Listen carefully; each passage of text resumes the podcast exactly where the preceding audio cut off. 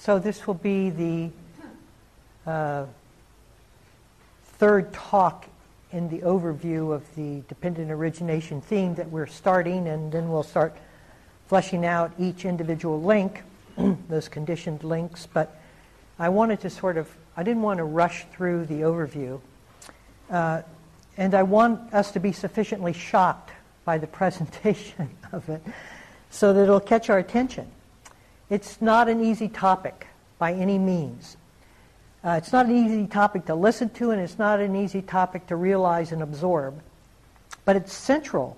It's central. If you want to move in accordance with where the teaching of the Buddha is located, we spend a lot of time on the peripheral, which is very, uh, very satisfactory, very satisfying, uh, but it doesn't really threaten us too much. it keeps us pretty much in place uh, with slight modifications and adaptations along the way. But when you take on the theme of dependent origination, it, it's, it's a little startling, to say the least. And uh, also, it demands more from us as a listener. Uh, some, like when you're about ready to go to a Shakespearean play, you know you're going to have to listen in a different way than if you go to something by a local artist. And it requires a sort of a rising up to the location into the elevation of where Shakespeare is trying to take us in wit and wisdom. And so the Dharma does the same, especially around this topic. It's, uh, it's asks of us to uh, sort of stretch ourselves uh, sufficiently. Uh, no, I, we could make this very easy, and I could never touch this topic. Uh, we could, I could talk and spend uh, uh, all of my days in front of you speaking about change and impermanence and unsatisfactoriness. And everyone's life certainly understands and hovers around those concepts, and we could be very uh, complacent in our practice as we listen to these because they don't really challenge us in some ways.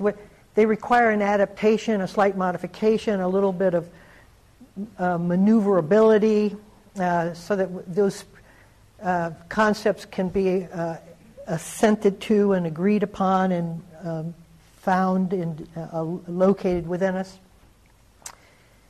But uh, there's only really one topic in Buddhism that goes to the core of the teaching, and that's emptiness, that is selflessness. And so it is with that and purpose as I get older that I want to hold that topic and theme uh, constantly in front of us. Uh, it makes difference in terms of everything we do. Once we are safely inside ourselves as a secure unit of, of uh, belief, the sense of I, there is a paradigm that forms around that sense of I that is never questioned it's just consented to and believed in, and I'll give you an example here in a minute. Uh, and so our lives are then cocooned within this conclusion with the sense of self in the middle of that. What's matter? It's not, you're not hearing me. Okay, so I need a new set of batteries. So we'll just take a moment here and change batteries.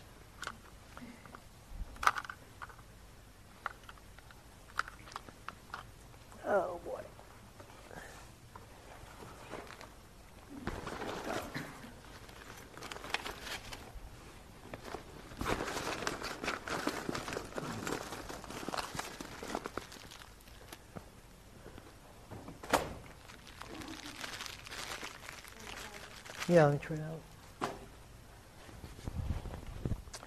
So we try to remember that this is the good one. We can.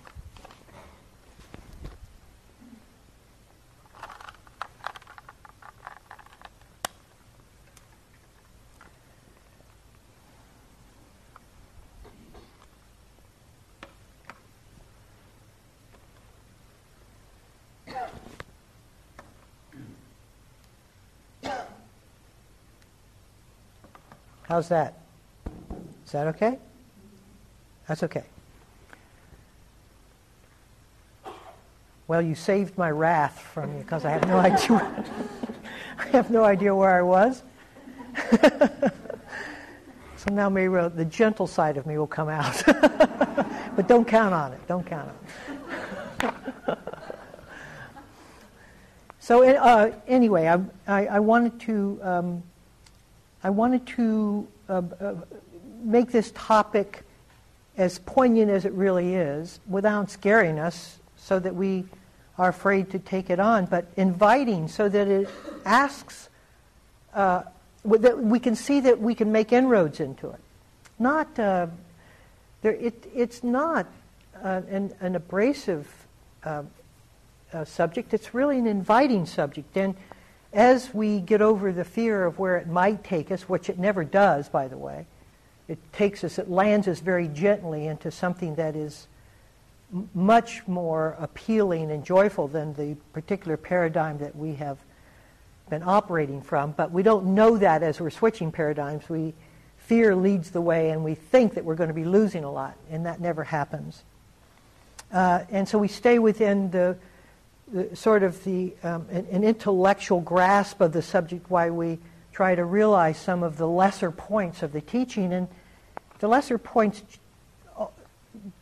alter, are like little slight alterations to the clothes you wear, but they don't really change your clothes. And so this, this subject really does allow us to uh, establish a whole different reference for ourselves and our place on the earth. So, uh, and its entry is very, I mean, you can't hear now? You, is that, is that, all, is that happening again? I don't have that ability. It's either. No, I can change batteries. That's that's the, that's what I can do. So I, I, can go back in there and adjust the volume. No, let me just try to change change the batteries here.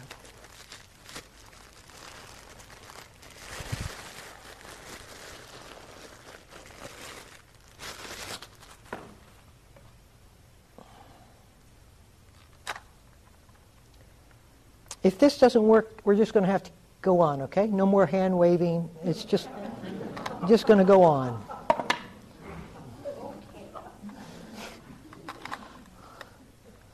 You may want to change your change your position. If you can't hear, just come closer.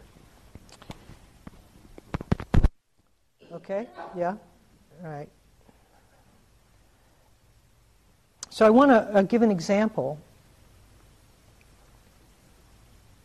of what I mean. Now, um, let, let, me just give an example that most of us can relate to, and that is stress at work, right? We don't really, we're at work and we actually wish we were at home. And so the sense that we're not where we want to be is a stressor on us. And we feel the pressure of that, of being in a location that we haven't really, that we have some resistance to. Okay, and that, that, is, that stress is pain, right? So it gets us, it wakes us up. We realize that our lives are tense and, and, uh, and tension filled. And so we try to do something about the tension, which we think is the problem. So we go to massage therapist, and this is in no, in no way of judgment on massage therapy, but you know, you go in and you have this wonderful hour-long massage in which you are no longer abiding in the reality of your work. You're totally within the ease and luxury and comforts of the massage and then you get up out of that massage and go back to work, and you're just as tense as you were before. It may last a little bit, but pretty much you, the tension assumes and resumes, does it not? And we keep trying to work with the tension, never realizing the tension is a byproduct of the way we think. And unless and until we change something that's much more at the center of the reason that we have the stress, the stress will continue forever. And we try to adapt to the stress. We try to do things which alleviate it slightly, but the stress continues because the stress is within the paradigm we carry. It's an automatic. Now, let me explain what I mean by that. Uh, what's happening when we are in stress is that dependent origination, the chain, the linkages of dependent origination are not being seen. When we are wishing ourselves into another location, be it home or last year's vacation away from this job, we are creating the tensions of time. And you can be sure that the sense of self that is composed of time. If you want to know what you are as an image, the image exists by what we have known ourselves to be and what we project ourselves to become. And so it's based, the sense of me, the sense of me having a difficult time, is because I'm comparing this moment with a memory in which this moment or this particular location was was either better than it is now or another location was better than this location is. And so we keep the wanting establishes the tension. Now we can have all the massages in the world, but if we come back to the same job and we still have the same wanting to leave it, then the tension will resume. It's just that simple, isn't it? And it doesn't and we keep trying to treat the symptoms of the disease, which is that we try to think ourselves out of the place that we are. Okay, so what does dependent origination tell us? What can we do to enter and change this situation so that stress is gone rather than just momentarily alleviated through whatever we do to apply and countermeasure? Well, someone who is attuned to the mechanics of this and the art of it, first you realize that you are in pain. And that automatically cues you into the sense that, that there is some way that you are driving yourself out of this moment from tension, from wanting, from desire, from clinging, because the feeling tone, the sense that being in the workplace is, is unpleasant. And that unpleasantness is, is proliferating a whole narrative around the unpleasantness that has us desiring any place but here. And so, in the sobering wisdom of what this asks of us, we really look at whether this job, as I now am in it, you know, whether, whether I can drop, surrender my idea of being home in the middle of this job. If I can't, is there some way that I could find sufficient interest within this job so it's no longer works as an antagonist to me? Something has to change. Either the job, I have to look at look at it in a different way so I can bring out certain qualities of the job that I like, and therefore I can drop the sense of alternative location, which causes the tension and the stress and the pain of me being here. Or I have to look at the narrative and see that it's hopeless. I'm here on this job, and if I keep thinking, every time I think that I wish I weren't here, I feel the knife edge of pain touching me and that I'm getting sick and tired of living with that tension. And there is nothing I can do about the tension except drop the, the reason the tension exists, which is to think of my, think, keep thinking of home. And so we sober up and we look at the, what we're saying to ourselves and we realize that, you know, this idle chatter that's in us is really having its effect upon our, our minds, our life, our attitudes, our body, because our body is now becoming hardened within that tension day after day. And I, and it's not just changing one's attitude, it's not just an adaptation to a new attitude, it's dropping the sense of any alternative place we could be. The truth is, you cannot be in an alternative place. That's the truth. First, you have to close all the doors of your escape route. I wish I had a better job. I wish I had a better boss. I wish I had a better wife. I wish I had a whatever. Those doors, as long as they're open, our minds will fly out of them. We close those doors. Why? Because they're not true. You don't have a better boss. You have the boss you have. You don't have another alternative. You only have what's in front of you. And when we see this conclusively, that's it.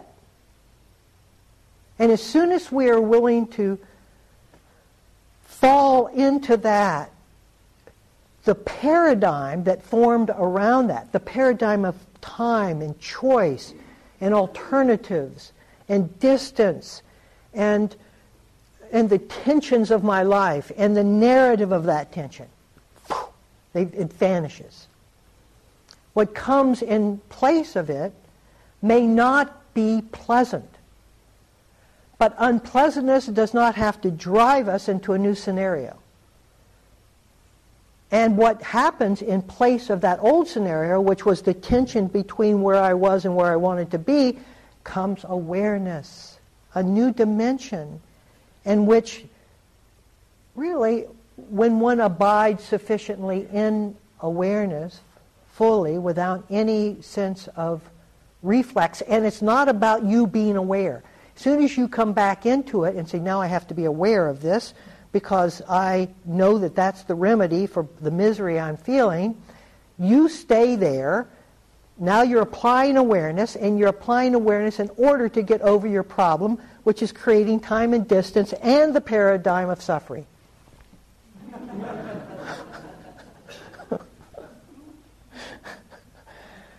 Let us learn this issue.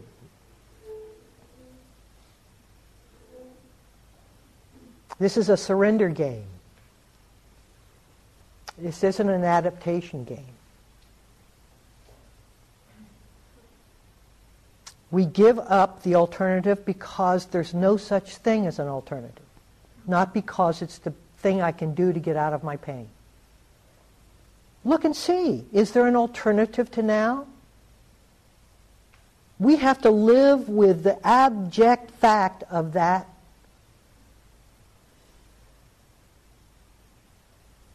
The reality that's before us.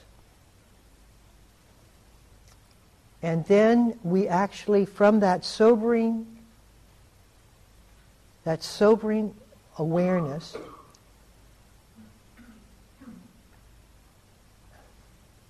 suddenly it's it just floats. It just there's buoyancy in it. There's buoyancy in it. When you allow presence in, even the feeling tone no longer catches your catches you up.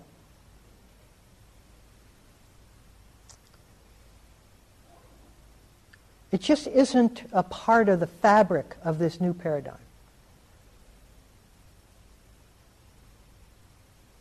And then when it's time to go home, you go home. But not as a contradiction to you having been into the office. But it's because that's where the moment is now moving.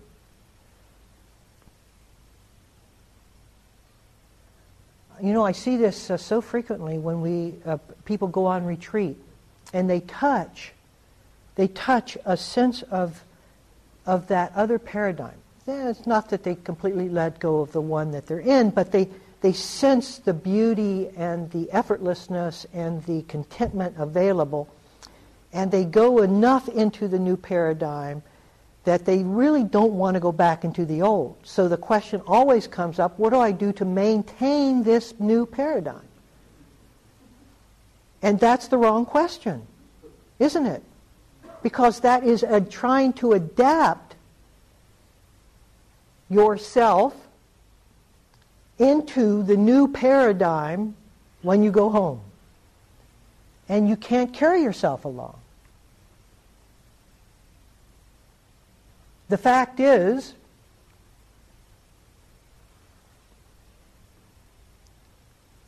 that as awareness becomes available to you, the less you become, the less you abide within it.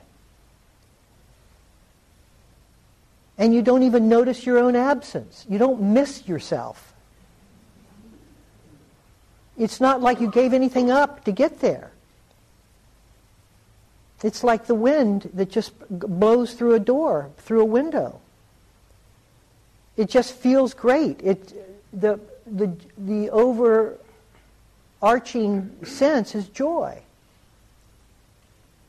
And so why, why claim ownership to something that as soon as you do brings you back into a tight, intense struggle to maintain that joy? Why would we want to do that? when we realize that to, as the poem said, as soon as I claim reference to it, there's pain.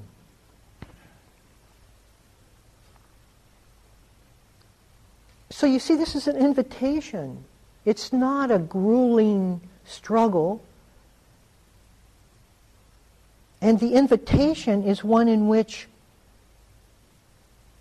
you move from happiness to greater happiness. so if that doesn't invite you,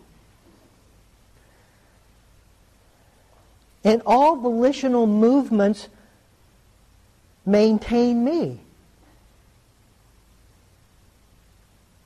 That's what's so interesting and such a missed point.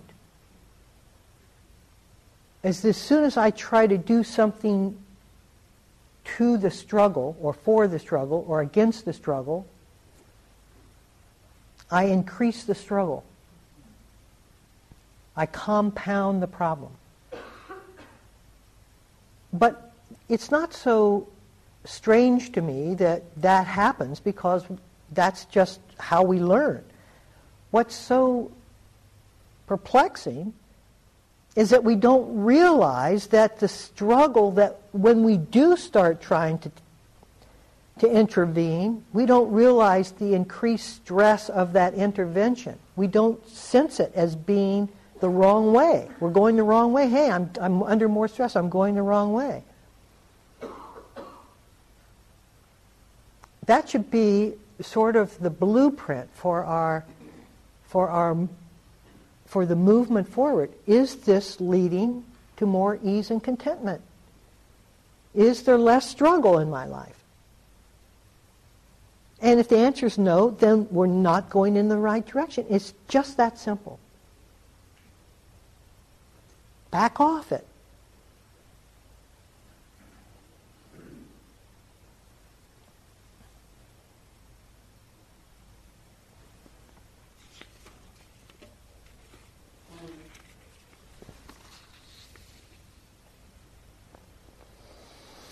So spirituality really begins here. And uh, it's, I think it's time for all of us to sort of become Shakespearean actors and actresses, go to the hard stuff, and move into this thing. Break out of some of the ways that we held ourselves in abeyance to this. So I want to now move into the rest of the linkages that I haven't spoken about. But of course, before I do that, I have to speak about the ones I have spoken about to get you caught up so that I can then bring the others in. And then, of course, I get halfway done and it's time. Seems to be the, the course of things. But, okay, so this is a set of conditions that we that we begin to uh, sense that all these conditions influence each other. It's not like the the link immediately the preceding link is the sole reason why the next link arises. It's that all of these conditions, you can take any of these conditions and see the next link arising. And so the influence of all of these links sets the next, the, the tone for the next. And so ignorance, though, is a beautiful way to set the stage for ourselves to appear. When you appear, you appear because of ignorance. You're not seeing yourself as you truly are. That's why you appear the way you do to yourself, is that you're not looking. So ignorance is missing, missing the point, not looking, being unwilling to look, or just not knowing how to look. So that's the state of most of us. No matter how much mindfulness we impose upon ourselves, as long as there's a self in which we are using mindfulness, we are based in ignorance.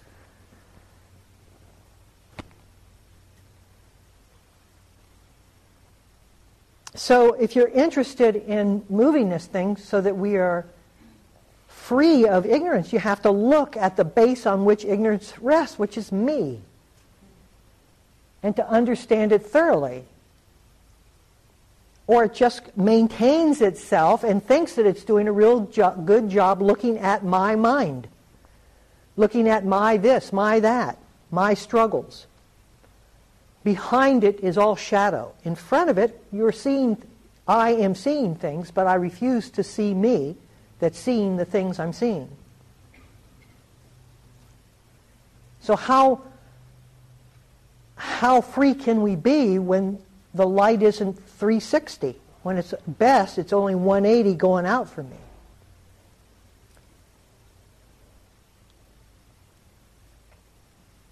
Now, because of ignorance, certain imprints from the past begin to arise. Because I'm not willing to see, the past begins to have influence and confiscate the present. So I'm sitting here, and suddenly I have an emotion, a feeling, uh, some disquiet in me. And now all of a sudden I'm, I'm, I'm perturbed by something.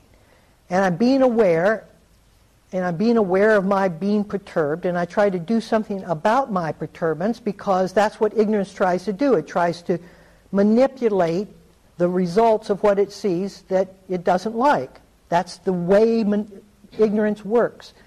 And so it doesn't try to understand the intrusion of the past on the present. It tries to modify the past on the present so that it can remain in the present but be slightly adjusted so it's not, not, I'm not quite as um,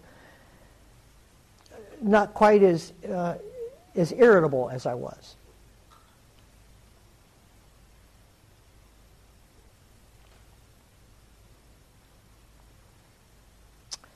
So these conditioned tendencies, when unnoticed, when unseen,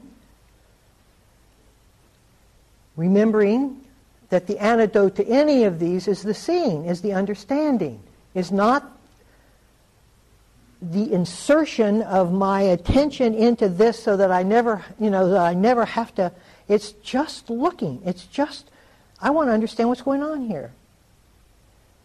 So when pain arises, it should evoke a sense of importance. What's going on here? A curiosity of interest, not of aversion. That's what the self does in pain. But what awareness does in pain is it gets curious. I gave a talk once on active discernment. You might want to hear that talk again. It gets interested. It says, what's going on here? And it wants to flesh out the details so that it sees it correctly and so that it doesn't lose itself again in the same quagmire. And so he said, what, what's going on here? It's a very innocent, it's a very innocent, it's, it's the breath of innocence. It's, it's extraordinarily innocent because it doesn't have a motive. It's, it's just curious. It's hard to say that without putting somebody in there, but the somebody is not in there. This is awareness itself that's looking. Now, unnoticed, those laboring, that, that laboring giant of the past intrudes upon our present. Suddenly, the present isn't the present. I don't even care about the present because the past is telling me that I'm not content, that I need more from something, that I'm inadequate, that I'm insufficient here. And that gets my attention because I'm not looking and I look out of the present into the future so that I can get, escape the sense of bondage the present uh, uh, implies. So that's ignorance and sanskaras. now forming themselves into consciousness. All of the details, all of the past, not seen, it's just being driven by endless mind states, state of mind. One state of mind says I'm despairing and I'm so despairing and next 10 minutes later I'm, I'm happy and now I'm happy and 10 more minutes later I'm miserable again. And I don't even get it. I don't get it, you see. I don't, I don't understand that. I don't, I don't even, I just think that's me. Ten minutes ago I was happy, now I'm not. What's there to know?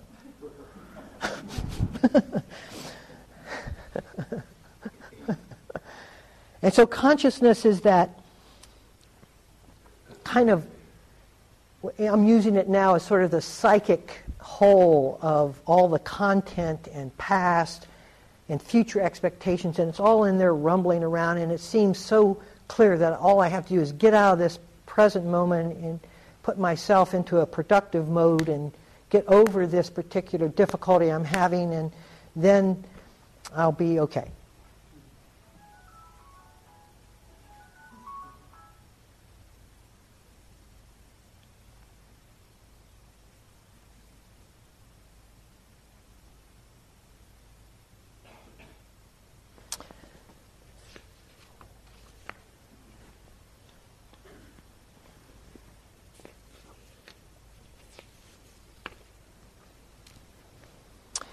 So once we have consciousness and the past and ignorance all together, we've got really a, we've got a,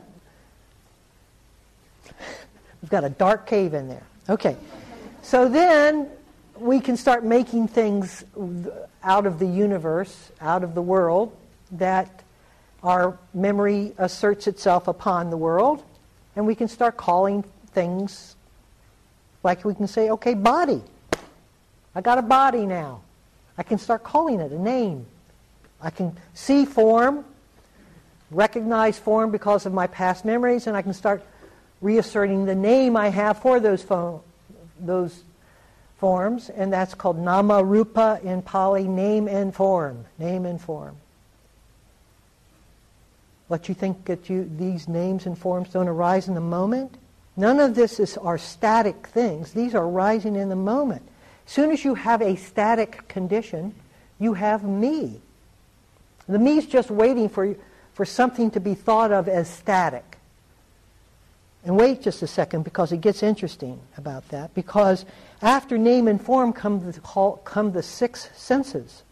Out of this body that now I have a, called it a name, there's hearing, smelling, tasting, seeing, whatever the five are, and thinking. Thinking in Buddhism is a sixth is the sixth sense, because it, if when you're quiet, you're hearing and thinking, and you're not doing any of that. All that's coming in. You're receiving all of that. Now, we think hearing goes on all the time. No. It, it co, it's arising in, in, in the moment from the perpetuation of conditions, other conditions and then there's hearing. There has to be all those other conditions in the moment for hearing to take place, for seeing to occur. That's weird, isn't it? But if there was constant hearing or seeing, or then you're going to place yourself as being the constant seer, the constant hearer. So this thing begins to break apart wherever we land. Consciousness, sense doors, body.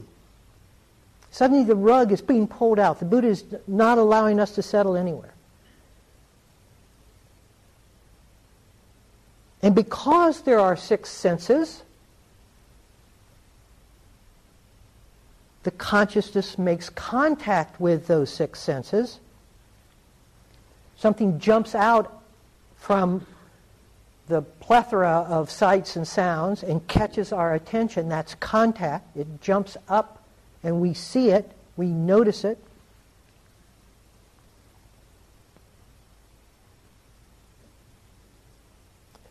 And then I hear the bell. So there has to be the senses, there has to be the sense object, the bell, and there has to be consciousness for the conditions of me to say, oh, I hear the bell. The Buddha said, with contact, the world arises. And with the cessation of contact, there is the cessation of the world. See, he's, he's, we think, oh, that's nice. Let's move on to the next page. That's very unsettling, right? To think that the world's arising because of conditions. And yet, that's exactly the fact.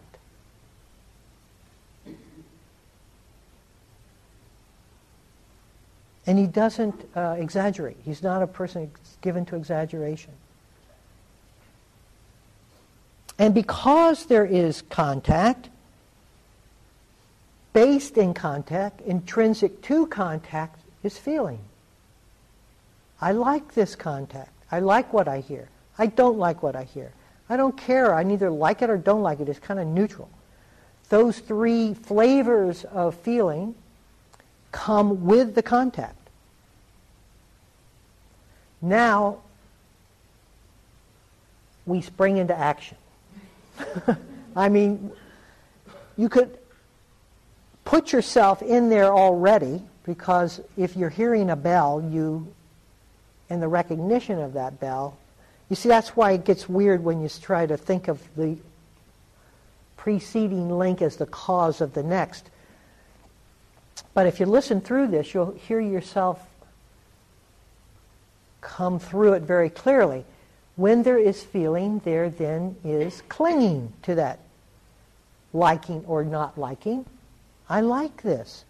I want more of it, of course. You lean into the situation and you elaborate. Now your mind starts engaging in what it likes through the memory of the of the sanskaras. You remember that if you move into this in a certain way, you can have it, rest there, it'll be very enjoyable. And so that memory comes up, and the consciousness invites that sense forward, and the feeling of that sense data arises, and the clinging to that sense data occurs, and it occurs in terms of thought. This is the hooking point. Now we're talking to the world. And when we start talking to the world, we don't just see the world as it is, we start talking whatever we want to the world. We, we create whatever dialogue we like with the world. I love you. I can't stand it when you are away from me. You are the most wonderful thing. Uh, if you were to leave, I would die. What? This is a feeling. This is sense contact. This is very simple, and suddenly it has proliferated into a decim- decimation, a complete destruction if I didn't have it. Now we're in to craving, right? The hyperbole, the exaggerated thoughts. The emotion comes rushing in. Because if you need something, then by God, your emotion is right there confirming the sequencing of your language, of what you're saying about it. Or you don't like it. The emotion rushes in with a negative feeling. Liking, not liking. Where's my comfort? See, we've established we've established a certain level a certain threshold in which we expect comfort. And we've been able to establish that level of comfort sort of as a given. Our house was a certain degrees. You know, our luxuries, our affluence, even in the worst of situations, is never much below our threshold of comfort. We may not have as much money as we want, but it's pretty much within the range of our threshold of comfort. And we hear about Syria, and you wonder, how can anybody live in that level of discomfort, we say from our level of comfort? I'm never going to, by God, I'm going to keep them out. Not going to have anybody contaminate us like that. So, what do we need from that area of the country that will maintain our level of comfort? Well, it's clear, isn't it? It's oil. So we'll do anything we need. That's where we. That's where we we throw in the chips here. We're not going to to allow that threshold to decrease. Well, you know, the tire has a hole in it, and we're flattening this thing. You can't sustain it. And we don't have the skill, but basically we don't have the wisdom to be able to move this thing in a way that keeps ourselves adjusted so that we can handle whatever level of comfort comes.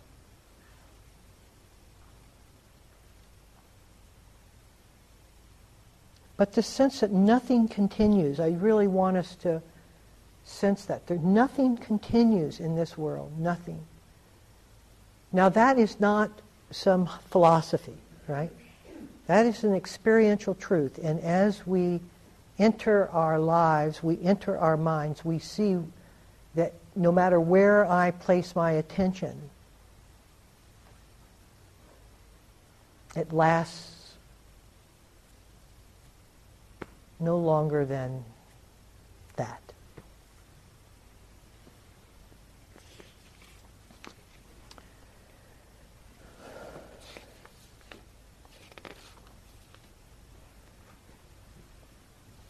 So the craving leads, the, the sense of, the, of me speaking about what I need, and my history with that object arising in consciousness, with ignorance. It's a little bit like saying, you know, what did I see at the zoo? I saw a zebra. The next person says, I saw a zebra and a lion. The next person says, I saw a zebra and a lion and a horse. And then it's like that. This, is, this thing just keeps, it's like, okay, so what do we got in this We've got ignorance, we've got sanskaras, we've got consciousness, we've got name and form, right? And now we've got me. Becoming. I have become. I have arisen. I have arisen. Self arising through conversation, really. And I have to keep the conversation going with things so that I have a relationship to them, so that I know I'm alive. It's like an echo chamber. If I say, call that something, I can believe that that thing that I am calling something is outside of me as separate from me. Although it's all happening here, all the memory in which I know it to, what to call it is in me. My feelings about it are in me. My proliferation of thought is in me. That thing has nothing at all to do with me. But I have to keep this up so that I can pretend that it does, and therefore place it outside of me as an object that I need in order for my comfort to be sustained, and on and on. And if I quit the conversation, it starts folding back in because it's the conversation that keeps it externalized, it keeps it separate from. Is this madness? Why are we getting this? I don't mean us in the room. I mean as a culture, as a society, as a, as a species. This is so obvious when you start looking that we're creating our own misery. And so when we become, guess what? Things are born. We are being birthed from our becoming. And so the next step from becoming is that we start, okay, I've got it now. I've got the satisfaction I've always wanted. We birth what we are chasing after. The contentment, the happiness. Where is it? It's up ahead. I'll keep trying it. I'll keep birthing the hope that it is up there, that I can grasp it, I can obtain it. And once I get there and put my hands around it, guess what happens? The 12th and final link death. It goes away. the ultimate horror show. It didn't stay around.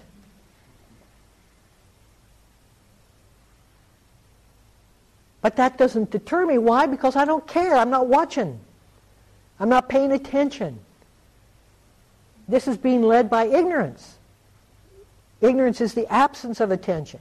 So I just believe circumstances have created the disappearance of something I want, and I just need to go after it and be more resolved, build my character, obtain the skills I need, and then I can master it, confine it, hold it, and maybe it'll last that time. And then I do all that, I grab it again, and. But that doesn't deter me. this is the worst nightmare. It is the rec- it's the forever stuck record. You remember records? they used to get stuck. To our horror, they would move. You get up there and hit the needle, and it goes.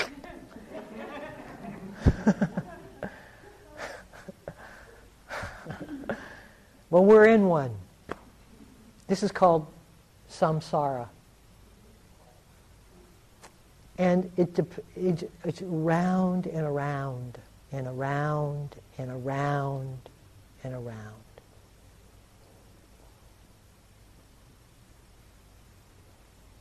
And as long as we're governed by ignorance, it goes around and continues to go around.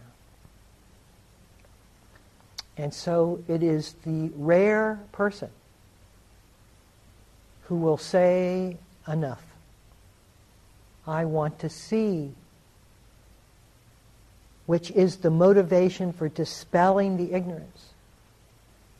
I want to see. This needs to be seen. This needs to be understood. Why is there so much pain here? So much suffering that doesn't ever seem to resolve itself? What needs to occur? What needs to be seen so this can be unhooked? That's the resolve. And then it starts working in a completely opposite way.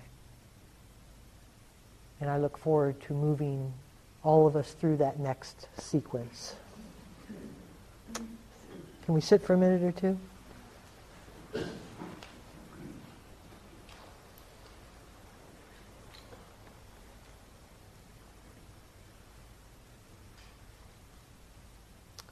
So as you sit, I mean,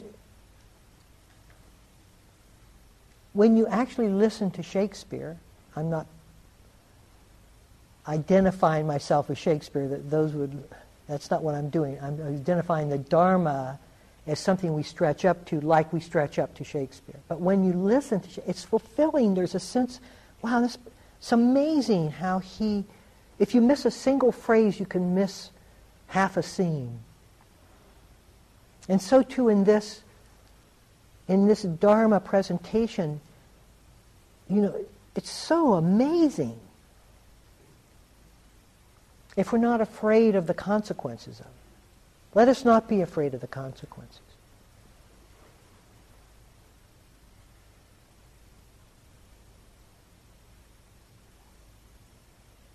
Because the consequences are to our advantage.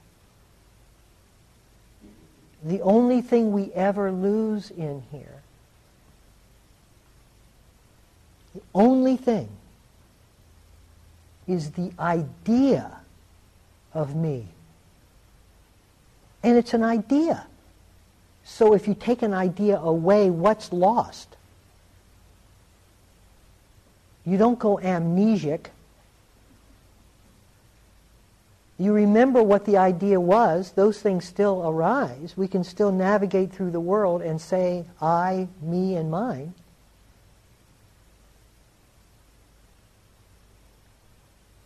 But they don't hold the same truth that they did prior to seeing it as an idea. And therefore, at that point, wisdom surpasses ignorance, outweighs it.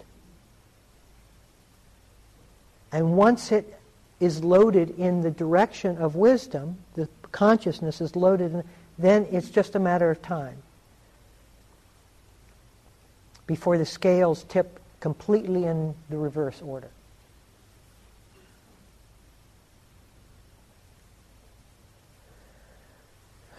Okay, so if there are any questions or comments about anything?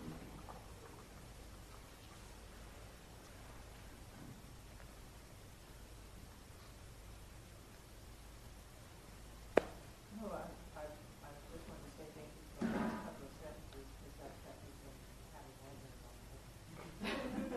But, um, because, because it is a lot of what you say when you, s- when you say Buddha says with contact, there is a rising, and, you know, and, and then without contact. To me, that sounds like death.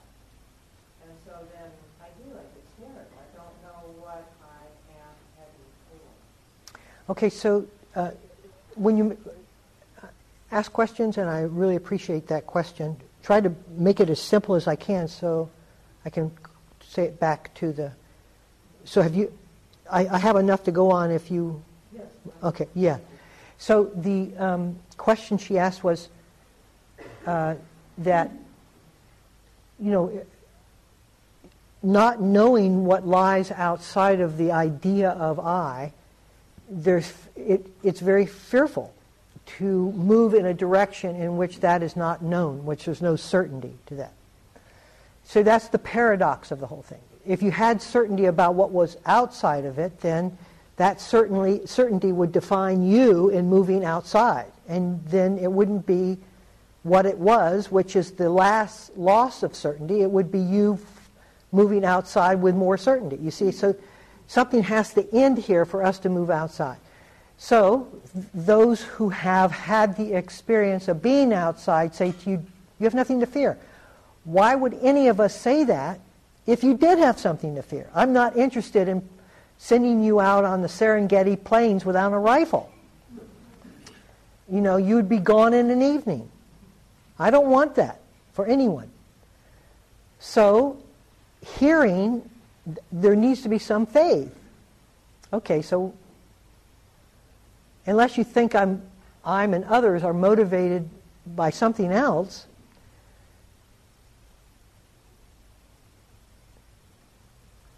I'm going. Because if I look at the situation I'm in, it's like being in jail. I'm in jail. I can feel the bars, I can feel the containment, I can feel the pressure, I can feel the pain of being in jail, I can feel the misery of being constr- confined. I don't like it anymore, so I don't really care what's out there. If it's outside of here, it has to be better than here. And so you just start, that's kind of like the threshold, you just start, enough is enough, I'm out of here. It, it does require a certain resolve. And I think for most people, much of their practice is coming to that sense of resolve in themselves. And how do you do that? You come in and you start looking at the jail that you're in. And you think, God, I do this and that happens, and every time this happens, I get upset and angry with myself, and I'm always finding my uh, the state. I'm just being governed by this whatever state of mind I'm under. Wait a second, I'm in jail. And then, through the recognition of what we've been unwilling to see in ourselves and the confinement of that, you're willing to escape. That's how it works. But then the question I would pose on some of you is have you seen sufficiently how entrapped you are? If you haven't, you have more, probably more time to spend in that direction. It's okay. The fear I have for some of you is that your life is so affluent that you can keep buying your way out of the conclusion. But you can't buy your way out of old age and death. Try.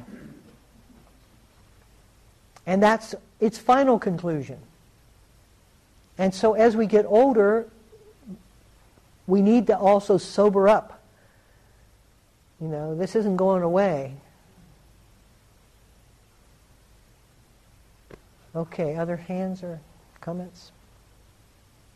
I really appreciated what you said about when, when we feel pain, we should get curious.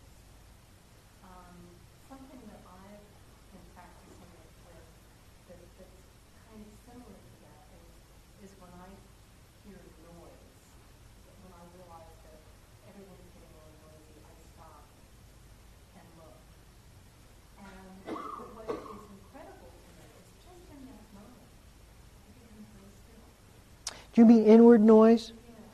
So she's saying uh, she, she appreciated the fact that uh, the curio- that pain should draw our curiosity rather than our reaction, and that what happens with her is that as she uh, starts noticing the effect of noise on her, she stops and gets curious about that noise, and then suddenly it gets still.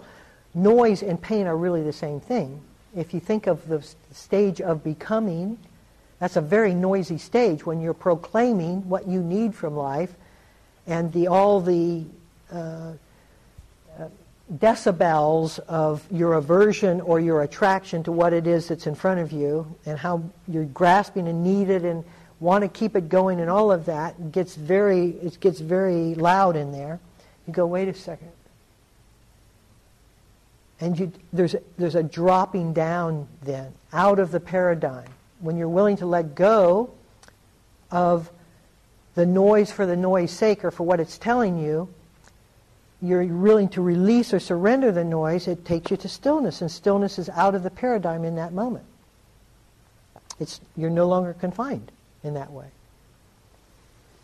But developing curiosity for pain is very difficult to do because that's not our conditioning. That's not our ignorance. Our ignorance leads here.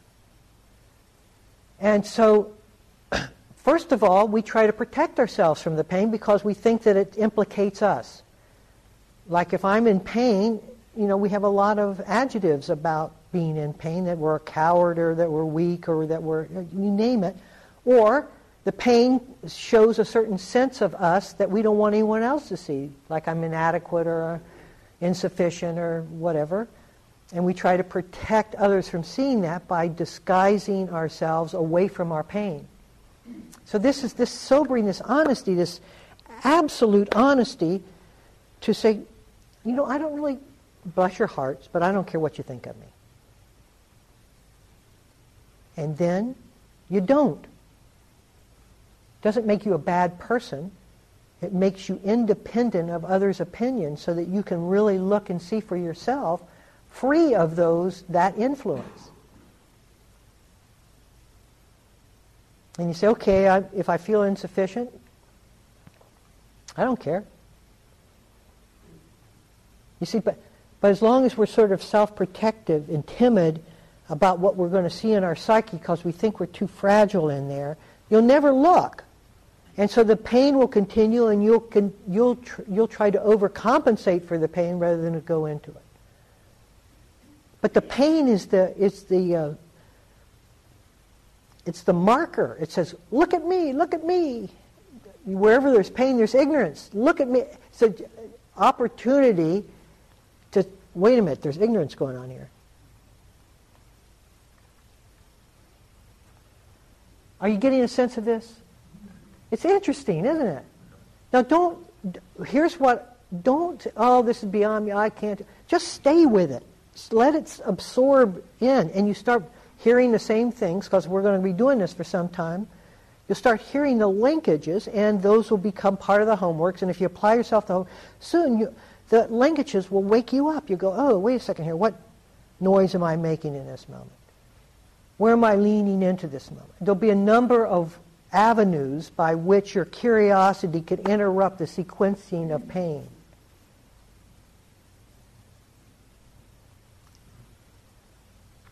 Bonnie? So I have a question. So, you know, there's this beautiful theoretical conceptual understanding of all this stuff. Man, that Buddha was the smartest guy who ever lived. And on the other hand, there's like a, um, there's an insight. So do we, is the insight into every single link of dependent origination? Are there... Is there a shortcut to Candyland? Just, you know, I, No, I know. So is there a short, I mean, is, do we have to have insights into every single one of the links? No, you don't. You don't.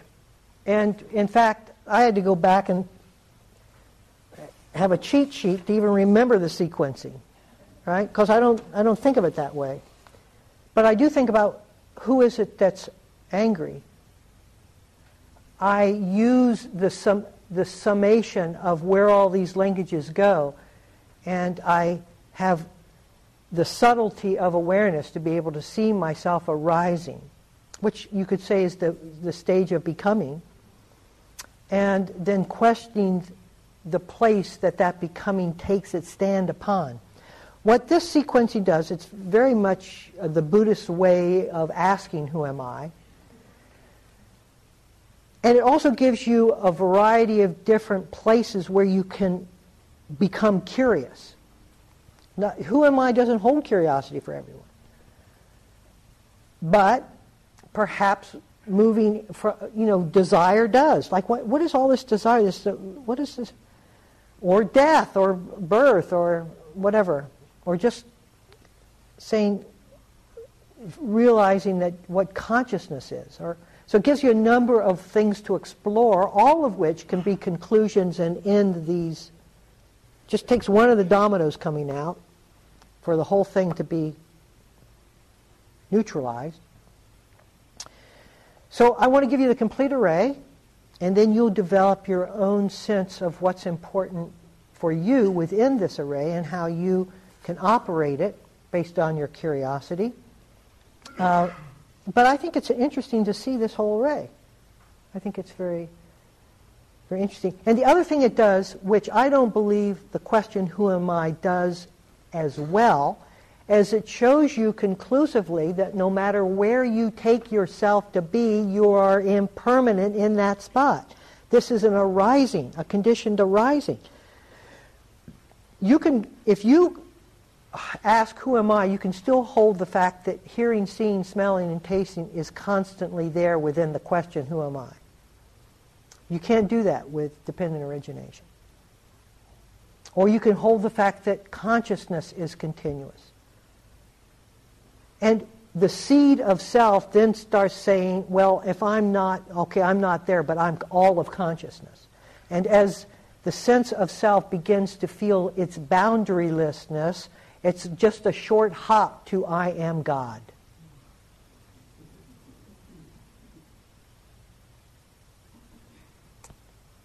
But if that's even undermined because you can't claim ownership of that either, then even God has nowhere to land. Okay. I leave you on that point. Thank you for listening. To learn how you can support the teachers and Dharma Seed, please visit dharmaseed.org slash donate.